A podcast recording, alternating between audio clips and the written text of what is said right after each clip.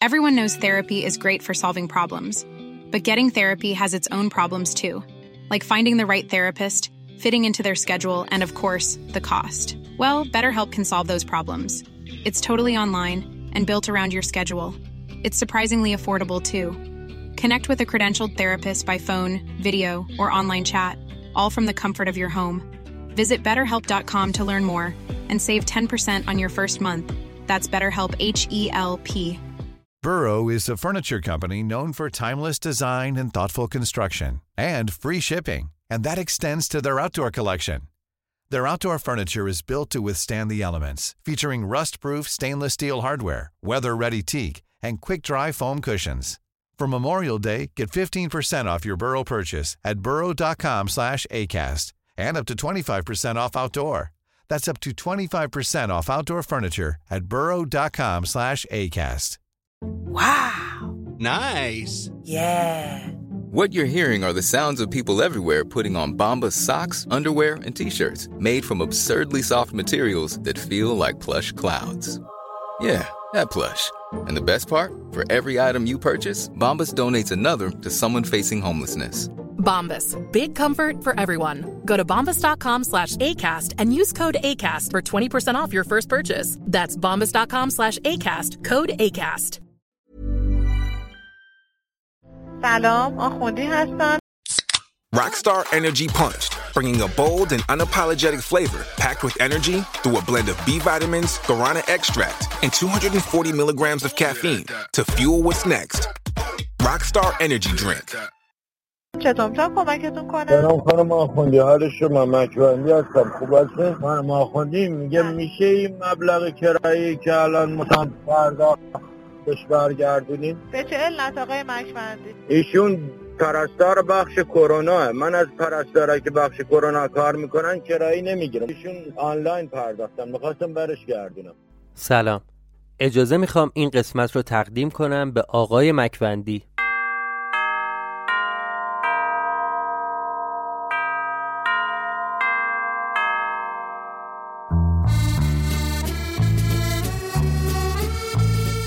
اگه شما هم مثل من عاشق موسیقی باشید حتما تا حالا پیش اومده که به یاد گرفتن و زدن یه ساز فکر کنید. من خودم شخصا بارها به این فکر کردم که بتونم یه روزی نواختن پیانو رو یاد بگیرم. خب حامی مالی این قسمت ساعت صفر خونیاگره.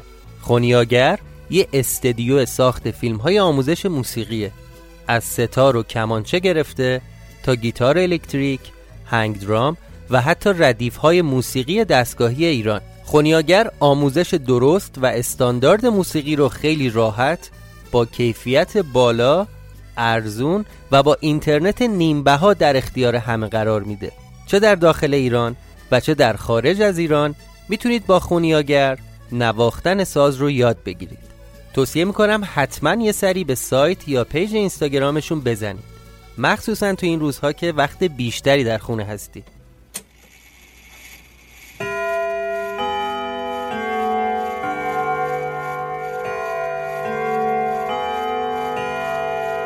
شما به پادکست ساعت صفر گوش می کنید.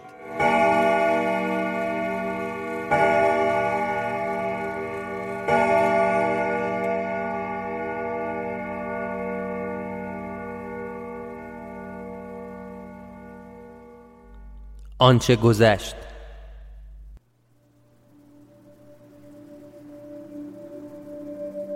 کلیدو از جیبش در آورد و در باز کرد. افتاد جلو و بهم گفت آقا دنبال من بیا. وسط اتاق یه میز گذاشته بودن و یه دستگاهی شبیه همونی که توی مغازه بود روی میز. او مرد ازم حلقه فیلم و صدا رو گرفت و رفت دستگاه رو روشن کنه. انگار داشت دوربین رو تنظیم می‌کرد چون تصویر هی مات و شفاف می‌شد و فکوسش عوض می‌شد. خودم رو دیدم که اومد نشست رو صندلی.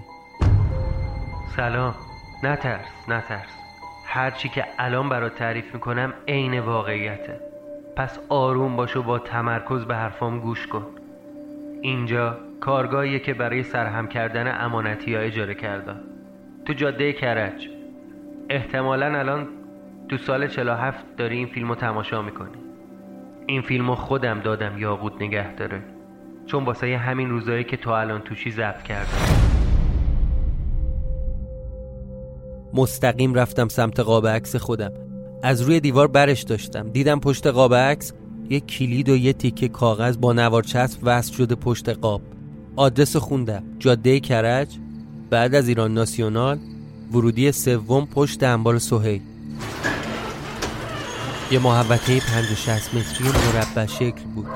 وسط اون سالن یه حجم مکعبی چوبی بود که ارتفاعش نزدیک دو متر بود و ارزش هم یه متر. دو طرف این حجم چوبی هم دو تا آهنربای بزرگ بود که یه عالم سیم و تشکیلات بهش وصل شده بود. سیما رو دنبال کردم و دیدم وصل شده به یه جعبه تقسیم بزرگ با کلی دکمه و شاستی امانتی هایی که از خونه آوردم و از توی جعبه در آوردم. قطعه شماره هشت رو برداشتم و همونطوری که روی نقشه برام علامت خورده بود رفتم به دستگاه وصلش کردم. رفتم پای اون جعبه تقسیم ببینم سر در میارم ازش یا نه. دوتا شاسی قرمز بزرگم بود که روی یکیش نوشته بود چپ روی یکیش نوشته بود راست. شاسی ها رو زدم. یه صدای جرقه اومد. برگشتم سمت چارچوب. دیدم یه حاله الکتریکی بین اون دوتا آهنربا برقرار شده و دستگاه از سطح زمین بلند شده. خدای من. یه نور ضعیف آبی رنگی دور اون حاله الکتریکی شکل گرفته بود. یه نوری شبیه نور نئون. قسمت هفتم از فصل دوم. رفتم سمت اون ناقوس. ببینم چه اتفاقی داره میفته دیگه ناقوس به هیچی تکیه نداشت. همینجوری معلق بین زمین و هوا مونده بود. به ارتفاع نیم متر از سطح زمین اومده بود بالا. نمی‌تونستم چشم از اون حاله نور بردارم. یو تو اون حاله نور یه چیزی رو دیدم. داشتم سکته می‌کردم. نمی‌تونستم باور کنم. فقط دیدم توی اون حاله نور یه برش دیگه از همون مکانه. ولی توی زمان دیگه چون وقتی از توش اونور کارگاه رو نگاه می‌کردم خودم رو می‌دیدم که لباسکار پوشیدم دارم یه چیزایی روی اون نقشه ها می نویسم یه سری قطعات دستم و دارم از این ور کارگاه میرم اون ور کارگاه. دویدم سمت جبه تقسیم و برق آهن رو باها رو قطع کردم. دستگاه خاموش شد. اون حاله الکتریکی از بنگ رفت. نور انبارم که کم شده بود دوباره برگشت به حالت عادی. ولی من یه چیزیم شده بود یه حس عجیبی تو تنم بود. لکه نور افتاده بود روی چشمام. هر طرفو که نگاه می‌کردم اون لکه ها از بین نمی‌رفت. دوتا چشم میسوخت و ازش اشک میومد دست خودم نبود. هی چشامو میمالیدم. تا ده دقیقه اوضاع همین بود. اصلا نمی‌تونستم جایی رو ببینم. ولی فقط اون نبود. احساس می‌کردم صداهایی که از بیرون انبار میاد هی قوی و ضعیف می‌شد.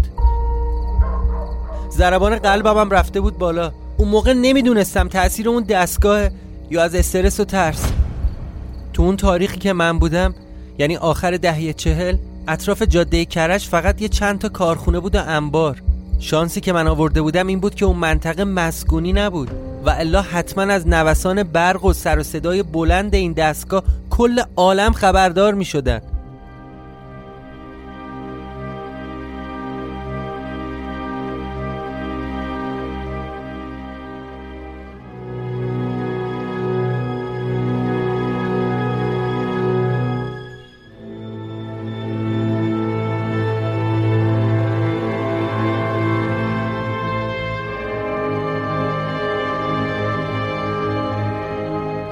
یکم که گذشت با حواس جمعتری رفتم سراغ نقشه هایی که به در و دیوار بود. اونجوری که اون شب فهمیدم به جز 6 هفت تیکه از اون امانتی های فلزی بقیهش رو قبلا خودم سرهم کردم.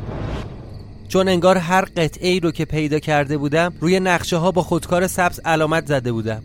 اون شب یاد حرف سعید ملکی افتادم. به هم تو ماشین گفته بود که وقتی همه قطعه ها رو کنار هم بذاری خودت می‌فهمی که قصه این امانتی ها چی به چیه. با اینکه یه یه ساعتی از اون اتفاق میگذشت اما از چشام هنوز اشک میومد اون لکه نورم کامل از بین نرفته بود. از سوزش چشم هی مجبور بودم این چشامو بمالم. هرچی زمان بیشتری اونجا میگذروندم چیزای بیشتری هم میفهمیدم. مثلا از قرار معلوم چند سال قبل که اینجا رو گرفتم و این تشکیلات رو ساختم وقتی زیادی تو این انبار میگذروندم. چون روبروی همون صندلی که نشسته بودم و واسه خودم فیلم گرفتم یه بخاری نفتی قدیمی بود. با یه گالون آبی نفت کنارش. بغل اون بخاری هم یه دونه از این تختا که توی رستوران و قهوه خونه ها می‌بینی با چند تا دونه ملافه و پتو و بالش. که روشم پر شده بود از خاک و تارنکه بود ولی موضوع اصلا اون تخت خواب و بخاری نبود. یه دونه ساعت قدیمی ایستاده از اونا که اندازه یک کموده بالا سر تخت بود. در کمال تعجب آونگش هم هنوز کار می‌کرد. انگار داشت ساعت درستی رو نشون می‌داد. محو دیدن اون ساعت و حرکت پاندولش بودم که دفعه حس کردم صدای گربه میاد. برگشتم سمت صدا شاخ در آوردم. بهیموت اینجا چی کار می‌کنه؟ بهیموت! همینطوری که داشتم می‌رفتم سمتش یه لحظه با دست چشامو مالیدم. وقتی چشامو دوباره باز کردم چیزی اونجا نبود. دورور انبارم گشتم ولی اثری ازش نبود. به خودم گفتم یعنی باز توهم زدم. خب تصویرشو توهم زدم. صداشو چی؟ من اول صداشو شنیدم. خیلی عجیب بود. چهار گوشه انبار رو زیر و رو کردم. ولی اثری ازش نبود. بعد چند دقیقه علاف شدن برگشتم سمت همون ساعت بزرگ. اون ساعت خیلی باحال بود. یه چیزی شبیه کشو زیر اون قسمتی که شیشه ای بود و می‌شد از پشت شیشش حرکت آونگ بزرگشو دید وجود داشت. درشو باز کردم ببینم چیزی هم توش هست یا نه. فکر می‌کنی چی بود تو اون کشو تو طبقه اولش یه دوربین 16 میلیمتری با یه دستگاه ضبط صدا. یه وراندازشون کردم. روی اونا هم پر از گرد و خاک بود. بعید به نظرم رسید که سالم باشن. اول دوربین رو برداشتم. امروز صبح توی عکاسی موقعی که اون مرد داشت فیلم ها رو مینداخت تو دوربین طرز کار کردن با این دوربینا رو یاد گرفتم. شاسیشو زدم و توی چشمی رو نگاه کردم. ولی دوربین روشن نشد چون باتری نداشت. رفتم سراغ دستگاه ضبط صدا. دکمه پله اونم زدم. ولی این یکی هم مثل دوربین کار نمی‌کرد. هر دوتاشو گذاشتم توی همون کشو. کشو طبقه پایین رو باز کردم ببینم توی اونم چیزی هست یا نه. یه چند تا پاکت خالی و نصفه سیگار. یه دست کلید دوتایی یه عینک شبیه عینک های جوشکاری با یه فیلم نگاتیو دیگه. با خودم گفتم اوه اوه اوه. فقط خدا می‌دونه تو این یکی فیلم چه خبره. فیلمو برداشتم و گذاشتم توی کیف. اومدم روی همون صندلی گوشه انبار نشستم و یه سیگار روشن کردم. هرچی زمان میگذشت درد چشام کمتر می‌شد و اون حس گنگی توی سرم ضعیفتر می‌شد. از همون جایی که نشسته بودم به اون دستگاه که شبیه ناقوس قدیمی بزرگ بود خیره شده بودم. داشتم تصور می‌کردم که وقتی بقیه قطعه ها پیدا بشه و دستگاه کامل بشه قرار چه اتفاقی بیفته؟ هیچ حدسی نمی‌تونستم بزنم. جز اینکه احتمالا وقتی کامل بشه قرار همه این به هم ریختگی های زمانی و دستگاری هایی که آدمای اون خونه توی زمان کردن درست بشه. گیرم که اینطوری بشه. ولی چطوری؟ من باید چی کار بکنم این وسط؟ به خودم گفتم جواب این سوال وقتی مشخص میشه که بقیه اون امانتی هم گیر بیاری و ببندیشون به همین دستگاه. یه چند باری دور دستگاه چرخیدم و سعی کردم بالا تا پایینش رو نگاه کنم. تا ببینم روش نوشته چیزی پیدا می‌کنم یا نه. مثلا علامتی یا تاریخی یا حتی یه سریال نامبری چیزی. چند دقیقه به ورانداز کردن دستگاه گذشت. تونستم چند تا حرف رو تشخیص بدم. B L و دو انگلیسی. برام معنی نداشت. به خودم گفتم یعنی اسمش همینه. B L 2 این سه تا حرف رو می‌شد موقعی که به دستگاه نزدیک بشی تشخیص بدی. زیر این سه تا حرف و عدد چند تا حرف دیگه هم بود. ولی اونا خیلی ریستر بود. انگار که یه جمله نوشته شده بود. اما چون بقیه قطعای دستگاه هنوز بهش وصل نشده بود جمله ناقص بود. اون شب به صد روش مختلف سعی کردم از این حروف سر در بیارم و ببینم معنی میدن یا نه. ولی بیفایده بود. به عادت همیشه اونجا دفترچه رو در آوردم و وقایع امروز رو از صبح نوشتم. یادداشت کردن اون حروفای بیمعنی هم آخرین چیزی بود که توی دفتر نوشتم. بعدش دیگه دیدم کاری ندارم تو اون انبار.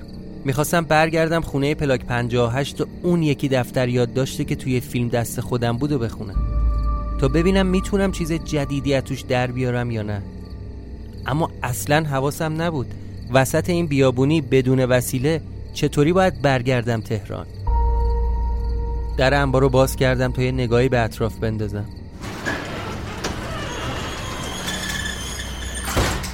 تو اون جاده خاکی تا فاصله 100 متر یه دونه چراغ روشنم نمی‌تونستی پیدا بکنی. فقط صدای این سگای ولگرد توی بیابون بود. به خودم گفتم نه دیگه اینطوری نمیشه.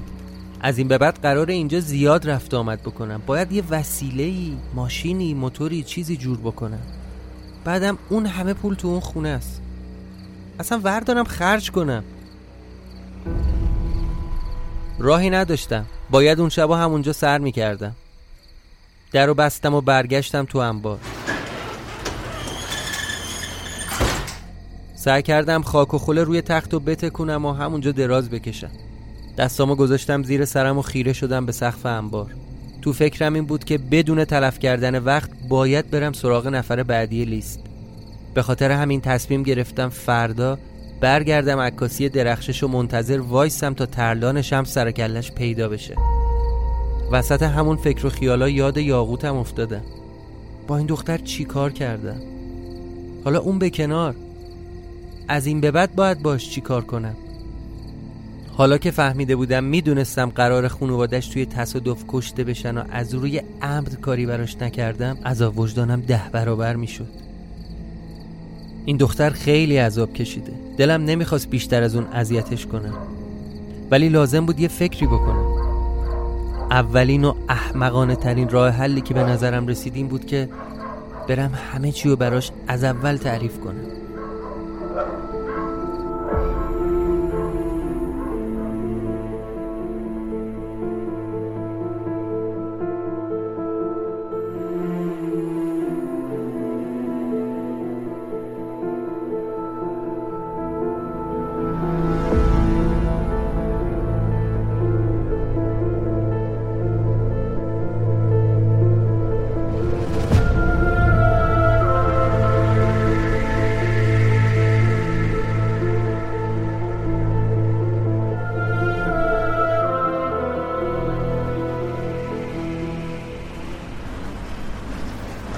نفهمیدم دیشب وسط فکر و خیال کی خوابم بود. صبح شده بود و هوا روشن. در انبار رو قفل کردم و اومدم لب جاده. بعد کلی معطلی بالاخره یه مینیبوس فکستانی قدیمی وسط جاده نگردش سوار شدم تا بیام سمت تهران. مینیبوس هم خیلی یواش میومد شاید یه ساعت طول کشید تا برسه نزدیکای شهر. جالب بود که منم به عادت همیشگی چشم مینداختم تا ببینم کی می‌رسیم به میدون آزادی. آخه اصلا حواسم نبود. هنوز چیزی به اسم برج آزادی ساخته نشده. دو سه سال بعد تازه می‌سازن البته اون موقعی هم که ساخته میشه اسمش آزادی نبوده. اسمشو گذاشته بودن برج شهیاد. بالاخره رسیدیم به شهر. یادم بود که دیروز اون مرد توی عکاسی گفت خانم اسرا میاد نزدیک غروب. پس باید تا عصری یه جوری خودم رو سرگرم می‌کردم. می‌تونستم اول برم خونه پلاک 58 اون دفترچه رو وردارم و بخونم. یه دفعه تصمیمم عوض شد. با خودم گفتم بذار برم خونه یاقوت. همون کارم کردم. کلید خونش هم که داشتم. پس مستقیم رفتم اونجا. انگار که منتظرم بود. تا در و باز کرد پرید بغلم و مثل همیشه شروع کرد به مهربونی کردن و قربون صدقه رفتن. به هم گفت خوبی؟ چرا دیشب نیومدی خونه؟ زخمات چطورن؟ خونریزی نداری دیگه؟ خوبم یاقوت جان خوبم. والا کار داشتم دیگه طول کشید. واسه همین دیگه نتونستم بیام. یه دفعه به هم گفت بچرخ بچرخ. منم یه دور دور خودم چرخیدم و با تعجب گفتم چیه؟ گفت لباسات چرا انقدر خاکی شده؟ درشون بیار درشون بیار عوض کن. گفتم باشه حالا یاقوت عوض می‌کنم. چیزی داریم واسه خوردن؟ می‌خوای برم خرید؟ اگه چیزی نیست؟ نه جونم همه چی هست. برو دست رو تو بشور بیا سر میز. اومدم نشستم سر میز و به این فکر می‌کردم که خب حالا باید حرف از کجا شروع کنم.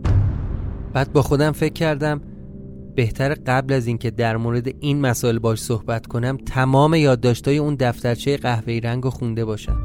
اون دفترچه لامصبم که فقط تو پلاک 58 نوشتهاش دیده میشه. پس بهتر الان چیزی بهش نگم.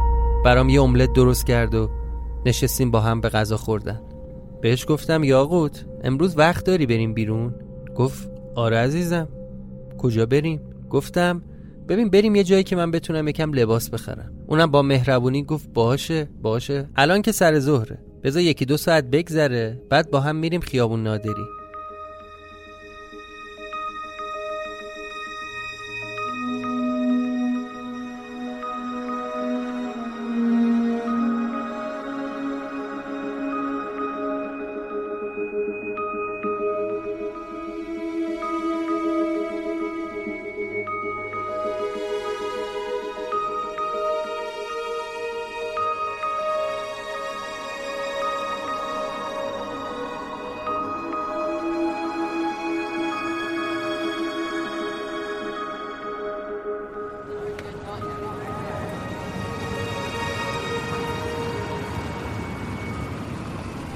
با یاقوت اومدیم بیرون. قدم زدیم یه چند دست لباس خریدیم. میون صحبت هامون سعی کردم یه چیزایی رو از زندگی حالش بفهمم. مثلا اینکه دقیقا کجا داره کار می‌کنه. یا چطور میشه که یه دختر جوون به قول خودش سه سال منتظر یه آدمی بمونه بدون هیچ خبری؟ البته یه چیزایی فهمیدم. اینکه از روی نیاز مالی نیست که کار می‌کنه. یا اینکه یه عمه داره خارج زندگی می‌کنه. چند وقتی و پیش اون بوده و بعد از اینکه افسردگی گرفته دوباره بر میگرده ایران و سعی می‌کنه زندگی عادیش رو پیش ببره بین اون صحبت ها بهش گفتم راستی یاقوت من یه ماشین لازم دارم الان می‌دونید چنده چقدر پول لازمه تو کسی رو می‌شناسی؟ همینطوری نگام کرد و گفت ماشین؟ گفتم آره دیگه ببین من یه کاری گرفتم بیرون تهرانه واقعا لازمه که با ماشین برم و بیام گفت چه کاری؟ بهش گفتم که حالا به توضیح میدم اصلا شاید یه بار بردمت اونجا خودت هم نزدیک ببینی حالا ماشین رو چیکار کنی؟ با تعجب گفت ماشین که داریم گفتم یعنی چی؟ گفت میگم ماشین داریم دیگه یه آریای سفید اینم یادت نبود؟ نه من یادم نمیاد حالا کجا هست؟ تو حیات پشتی خونه یاقوت سالمه؟ میشه سوارش شد؟ گفت آره بابا من هر رو باش میرم سر کارو بر میگردم ازش خواستم که برگردیم خونه و من ماشین رو ببینم. چون اصلا نمی‌دونستم آریا چه نوع ماشینیه. چشم که افتاد بهش عاشقش شدم. یه ماشین باحال و کلاسیکتور بود. به سبک ماشینای امریکایی دراز و کشیده و یوغور کلی ذوق کردم. سویچو بهم داد و گفت بیا بیا خودت بشین پشت رول. با هیجان استارت زدم. توش خیلی باحال بود. تا حالا با هیچ ماشینی که دندش کنار فرمون باشه رانندگی نکرده بودم. تمام کیلومتر شمار و چراغای پشت آمپر و دم و دستگاهشم یه طرح دایره‌ای گرد داشتن.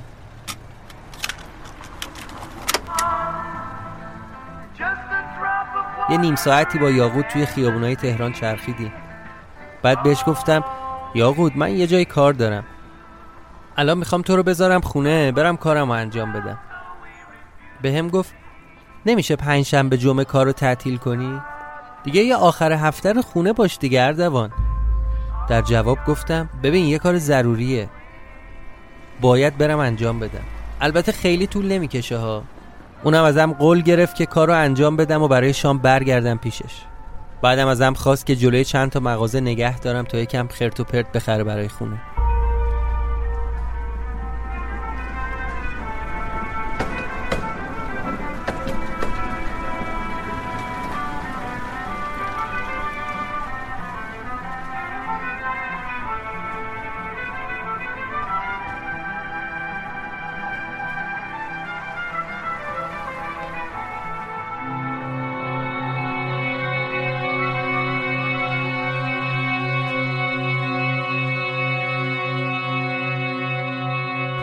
یاقوتو پیاده کردم و اومدم دم عکاسی درخشش.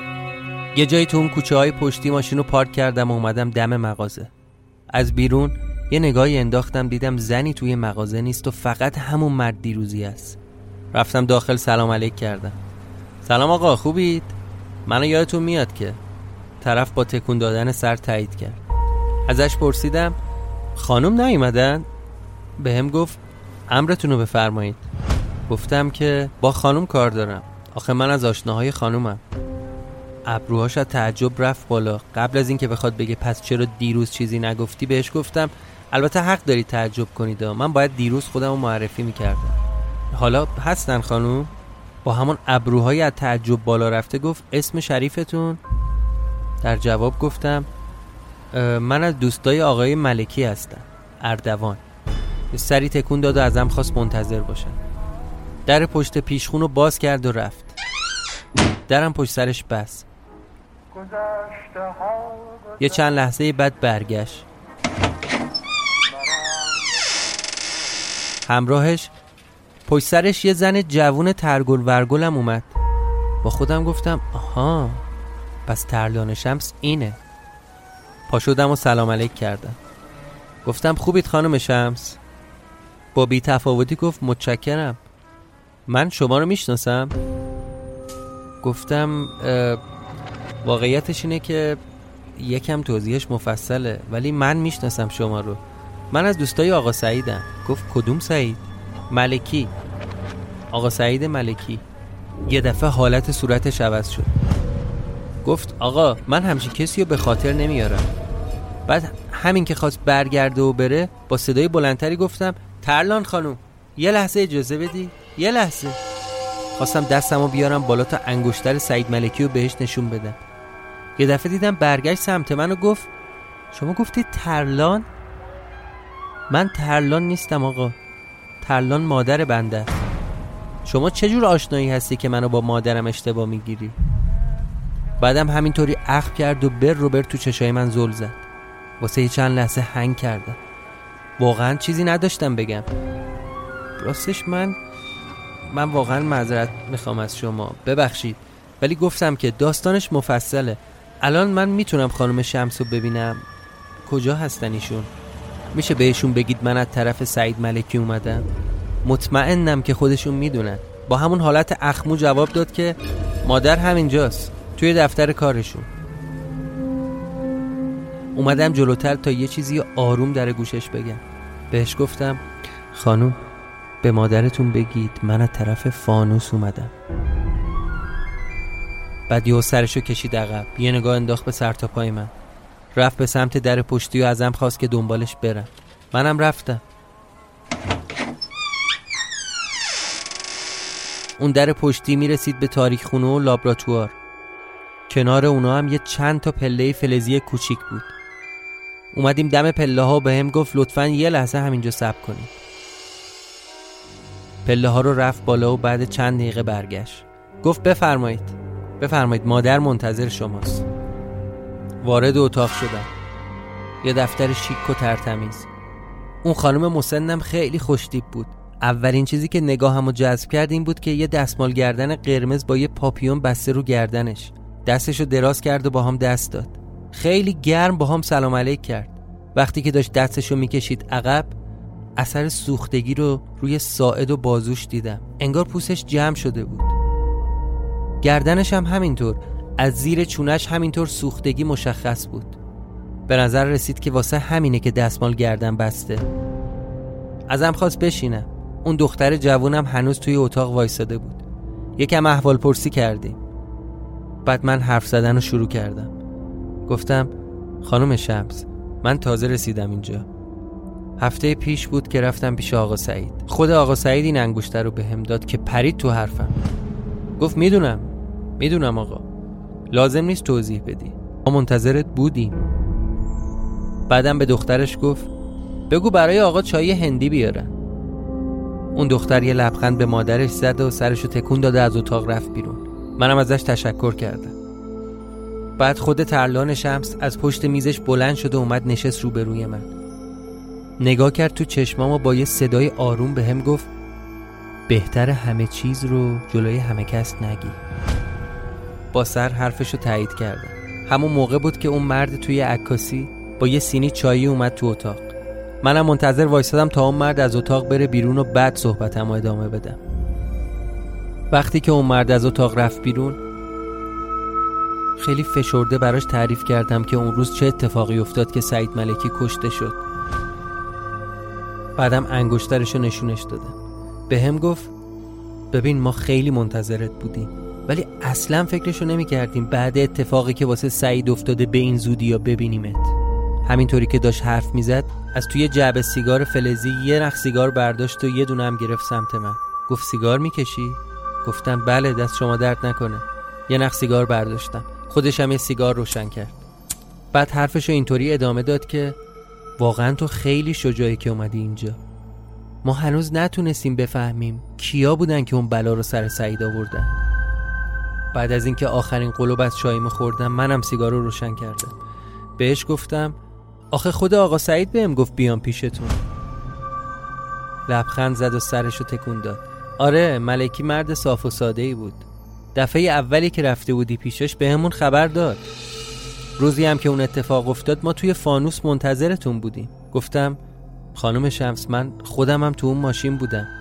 اگه سعید ملکی نبود منم زنده نبودم. واقعیتش اینه که آقا سعید خودشو فدا کرد تا من زنده بمونم. با صدای آرومتری بهش گفتم خانم شمس این امانتیه رو که باید از شما بگیرم اون اون کجاست؟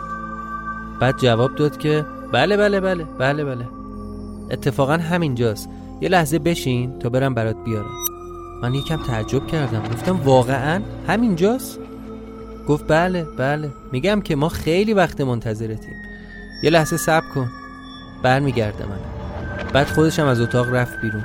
موقعی که داشت می‌رفت به هم گفت چیز دیگه ای لازم ندارید؟ سرمو برگردوندم و گفتم نه خیلی ممنون. بعد لبخند زد و گفت مطمئنی؟ از سوالی که کرد تعجب کردم.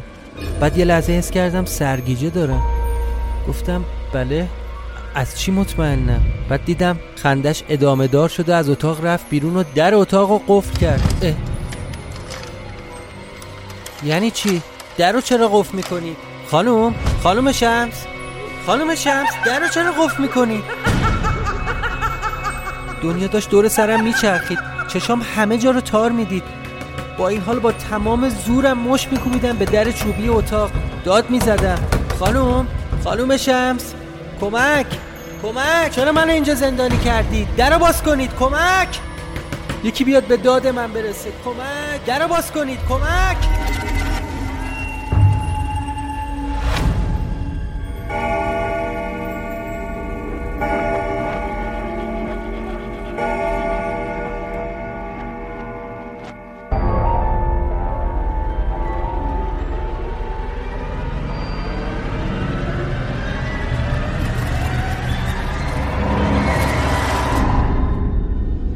پایان قسمت هفتم Everyone knows therapy is great for solving problems, but getting therapy has its own problems too, like finding the right therapist, fitting into their schedule, and of course, the cost. Well, BetterHelp can solve those problems. It's totally online and built around your schedule. It's surprisingly affordable too. Connect with a credentialed therapist by phone, video, or online chat, all from the comfort of your home. Visit betterhelp.com to learn more and save 10% on your first month. That's BetterHelp, H E L P. Hey, Dave. Yeah, Randy. Since we founded Bombus, we've always said our socks, underwear, and t shirts are super soft. Any new ideas? Maybe sublimely soft. Or disgustingly cozy. Wait, what? I got it. Bombus. Absurdly comfortable essentials for yourself and for those facing homelessness. Because one purchased equals one donated. Wow, did we just write an ad? Yes. Bombas. Big comfort for everyone. Go to bombas.com slash ACAST and use code ACAST for 20% off your first purchase.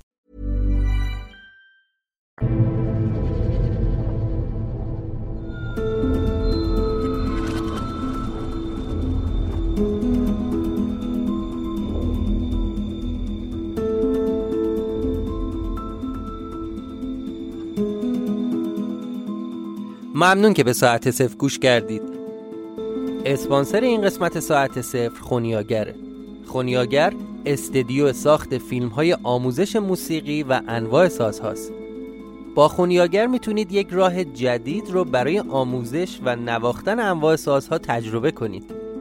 از لینکی که در توضیحات این اپیزود اومده سری به سایت یا صفحه اینستاگرامشون بزنید و نمونه های از فیلم های آموزشیشون رو ببینید تا متوجه تفاوتش با هر نوع آموزش موسیقی که تا الان دیدید بشید.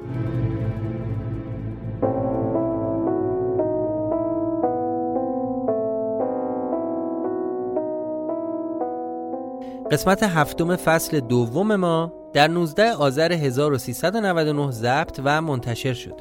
احتمالا همینطوری که در جریان هستید با همکاری اپلیکیشن ورنا بازی ساعت صفر طراحی شده.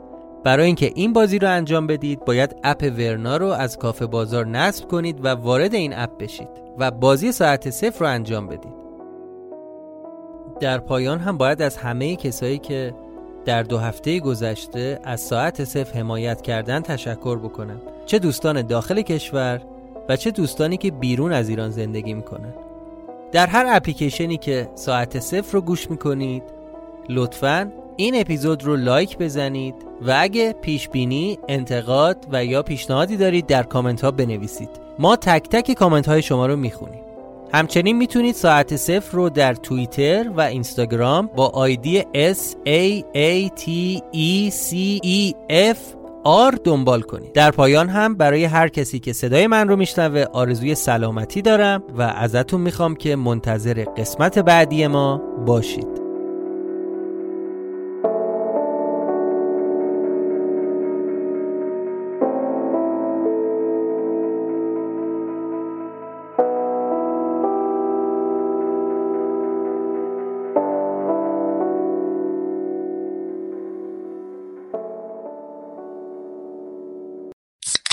Rockstar Energy Punched, bringing a bold and unapologetic flavor packed with energy through a blend of B vitamins, guarana extract, and 240 milligrams of caffeine to fuel what's next. Rockstar Energy Drink. Hey, it's Paige DeSorbo from Giggly Squad. High quality fashion without the price tag? Say hello to Quince. I'm snagging high end essentials like cozy cashmere sweaters, sleek leather jackets, fine jewelry, and so much more. With Quince being 50 to 80% less than similar brands. And they partner with factories that prioritize safe, ethical, and responsible manufacturing. I love that. Luxury quality within reach. Go to quince.com slash style to get free shipping and 365 day returns on your next order. Quince.com slash style.